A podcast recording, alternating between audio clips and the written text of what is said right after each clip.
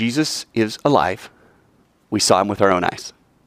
Thomas says, I will never believe this, ever, until I put my fingers in the nail marks in his hand, until I put my hand in his side. I will not believe. Are you kidding me? A few hours later, Thomas finds himself among the other disciples, and Jesus, boink, apparates. Poof. What? He's like, hey guys, shalom. And he says, Thomas, come here. Stop doubting. Come over here. Put your fingers in my hands. Put your hand in my side. Stop doubting and believe. And he says, my Lord and my God, it's you. And he says, blessed are you because you see and believe, but even more blessed are those who don't see and still believe. Now, did Jesus chastise and punish Thomas for doubting? What did he do with Thomas's doubt? He evidenced it, didn't he? Do you doubt? I think Jesus said, you should. Come over here and do this. Do this. It's fine. Go ahead. I want you to believe. I don't think Jesus said, I can't believe. Shame on you, Thomas, for doubting. And that's what we've called him that throughout the history, is doubting Thomas. He's kind of one of the guys I look up to because I'm doubting Mark. You should be doubting Kyle and doubting Kennedy, doubting Jacob. You should always doubt until you are evidenced. Somebody gives you the evidence and then stop doubting. You have the proof you need. Cool. I think Jesus says it's really cool that the people whose proof, I think Jesus was saying, whose proof is not my body, they can't do what you just did, but blessed are the ones who believe, even though they can't do that, they're still going to need evidence. God never once commanded anybody to believe anything that he didn't give them good reasons for believing. Sometimes he said, I am the Lord, I have said so. But you know what the good reason for believing it was? What about the 47 miracles I just did? Didn't I already establish myself as trustworthy? Uh-huh. So will you do this? Uh-uh. Do it. It's me. Oh, it's you. Okay. You can believe in me. You can trust in me. That's still proof. It's still evidence. So don't confuse you questioning or doubting with, I'm not sure I'm allowed to do that. Yes, you are. Absolutely. Absolutely allowed. Okay. All right. What's a claim? Somebody said, what's a claim with no proof? What's a claim? It's an assertion to truth. It's an assertion to truth. So we kind of go back to the beginning. It's when I say that something is true, that is a claim. If my claim has no evidence, it's an assertion. If it does have evidence, if it has evidence, it's more than a claim. It's an argument. It's an argument if I have supporting reasons for my conclusion. Okay? I know it's a little bit much, but that's why you're writing it down in your notes. What does the law of non-contradiction say? I know this is a little bit of a review, but... Something that is true should not be not true in the same way. Okay, say it like this. Something cannot be true and untrue at the same time and in the same way, in the same respect. Make sure you have that in your notes. And then, like, that was a terrible impression, but like imprinted in your brain. Okay? You know what the first example of the law of non-contradiction is, by the way, in the Bible? It's kind of cool. Genesis chapter 3. Your chapter heading probably says the fall of man. Okay? Remember Eve and Adam? They went like walking around in the garden. And what happened in your words? Come on. She bit the apple. Oh, okay. It was an apple. How'd you know it was an apple? Okay, the fruit. We assume it was an apple. That's what it's pictured as. You know what I think it was? I think it was a fig. Oh. You know why? They hurried to cover themselves with fig leaves. I think they were still right there next to the tree. And fig leaves are big leaves, by the way. I think Adam and Eve were kind of Amazons, but that's for another class. But yeah, fig leaves are huge. And they sewed fig leaves together. That means they got a whole bunch of them, so... They weren't big people. They weren't large individuals. As in overweight, I think they were large, as in taller. But anyways, so what happens? They took a bite of the fruit. Why'd they take a bite of the fruit, Trinity? Because, By whom? By the devil. Okay, by the serpent, right? Good. Now you're being precise, precision of speech. The serpent came and tempted them. Cool. What did the serpent say? You could be just like God. Did you say that God lied? Who said God lied? No, the serpent said that God. Oh, you could be God-like. Is that what you said? No. What did you say? I didn't. You said the serpent said that God lied to them. Okay, cool. That is true. The serpent said God lied, which is a huge, bold statement. Big deal to say God lied. God said, on the day that you eat of that fruit that's in the middle, it's on the tree in the middle of the garden, you will surely die. And then the serpent came around and said, what did God say? And they said, well, on the day that we eat of the fruit, we're going to surely die. And the serpent said, no, you won't. You won't die, which is saying God's a liar. So if you eat of the fruit of the tree in the middle of the garden, you will surely die. And if you eat of the fruit of the tree in the middle of the garden, you will not surely die. It's the law of non-contradiction. And it's being held up because even Satan knows, the serpent knows, it can't both be true and untrue at the same time. You're either going to die or you're not going to die. He says you won't die. God says you will die. And guess who? Eve believes. The stinking serpent. Dang it, Ethan. Two questions. So, if they didn't know the difference between good and evil until after they ate the fruit, then how would they know that it was wrong to eat it? It's not about good and evil so much, in my opinion, as it is about obedience. God said, don't do this, which is an obedience. It's a command. And Satan said, go ahead and do it. There are some that question, wait a minute, could Adam and Eve have even known what death was? God says you will surely die. How would they even know that? I got a better question. This is my favorite question. I'm going to write a book one day about this. How did Adam and Eve even know how to speak? How did they even understand language in the first place? Did God have grammar lessons with Adam and Eve when they were seconds old? All right, that's a verb. Now this is a noun. Now listen. Verbs are going to modify actions and they're going to, no. God just says, Adam, I want you to name the animals. And suddenly, miraculously, almost as if his brain were created to understand language, Adam gets up and starts naming animals. Yeah. And he has conversations with God. How does he do that? So my argument is, and it's an argument of analogy, if God can place inside of Adam's brain the innate ability to understand, fully understand language. Could he have also placed within Adam and Eve an innate ability to understand the difference between right and wrong?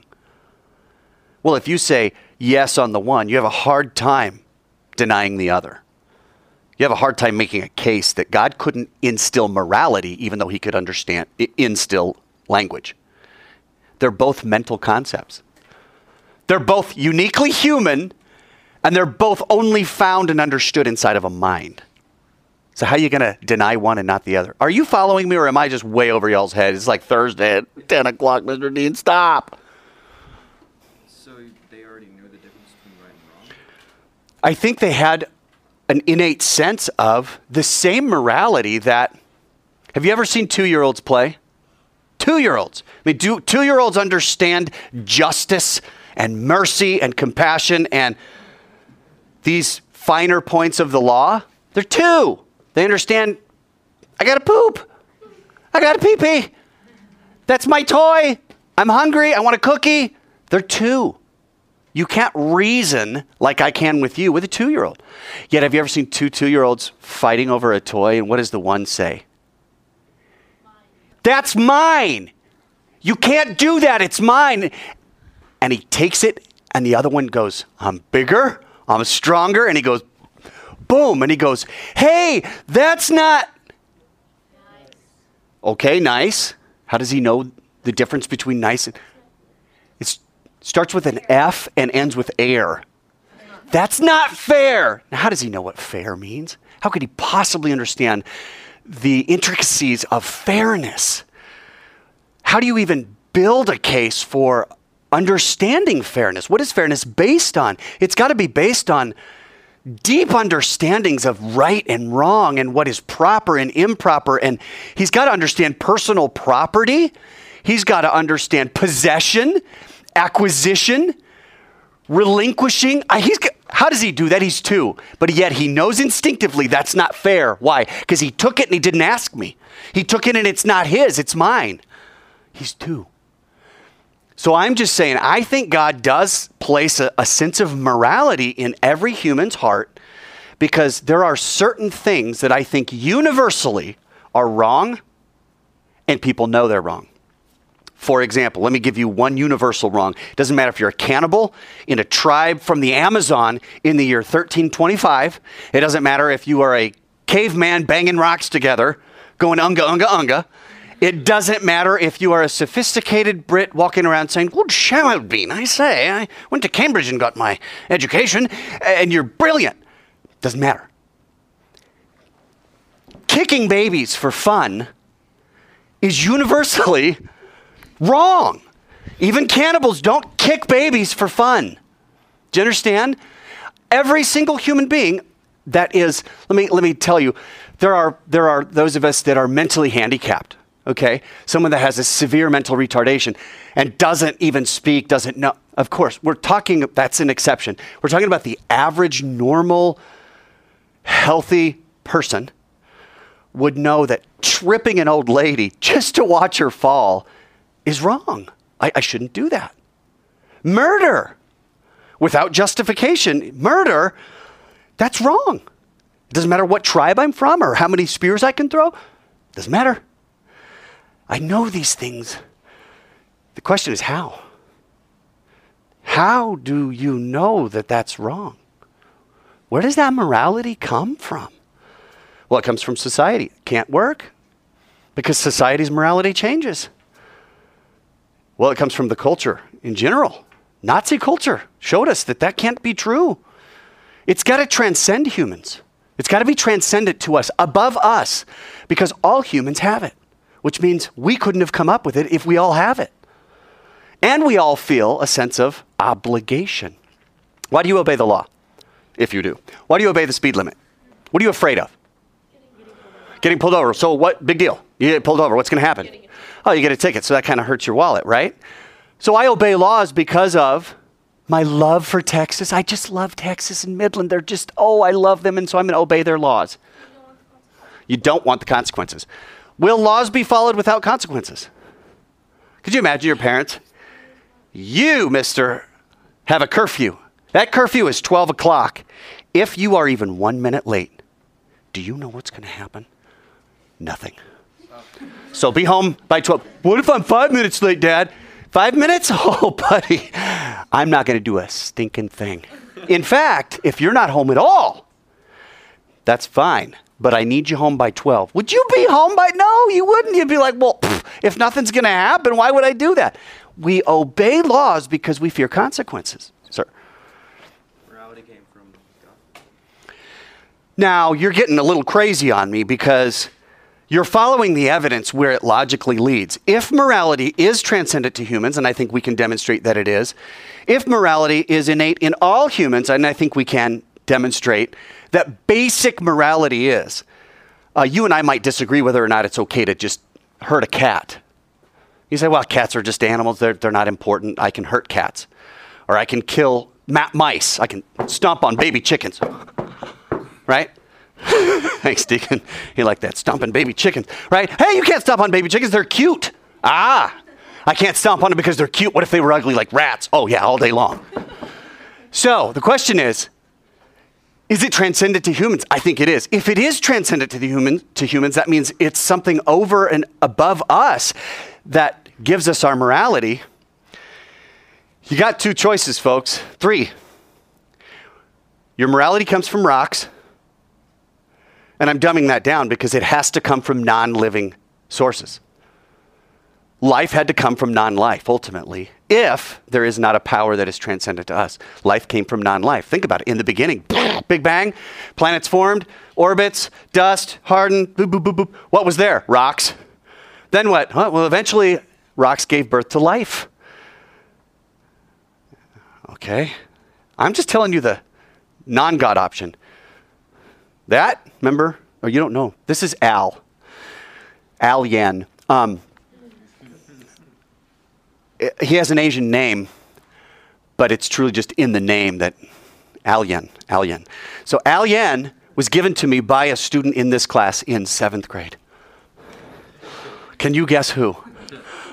Ethan. Only Ethan would win a giant green alien, be carrying it. And I said, oh, cool alien. He goes, you can have it. And I was like, I don't want your alien. He's like, no, take it, please. And then it's Ethan, so he wouldn't stop. And I was like, Ethan, I feel terrible. He's like, take it. You have to now. I want you to have it. And so we blew it up, and I stuck it in my room, and it's been there ever since. He's in 11th grade now, 7th, 8th, 9th, 10th, 11th. 5 years I've had Al Yan. Aliens are the only explanation for where we get our morality if you don't believe in God. Rocks or aliens? Frank Turek wrote a book, lovely book, fantastic book. It's called I Don't Have Enough Faith to Be an Atheist. Tell me you don't have to have faith to believe that rocks gave you your morality or aliens have seeded the earth and they did it. And then your question should be, where do aliens come from and where did their morality come from? And now you're in the same problem. Yes, sir. I think that homosexuality is morally acceptable. Did that come from rocks? Yes, it did. Good question. Thank you.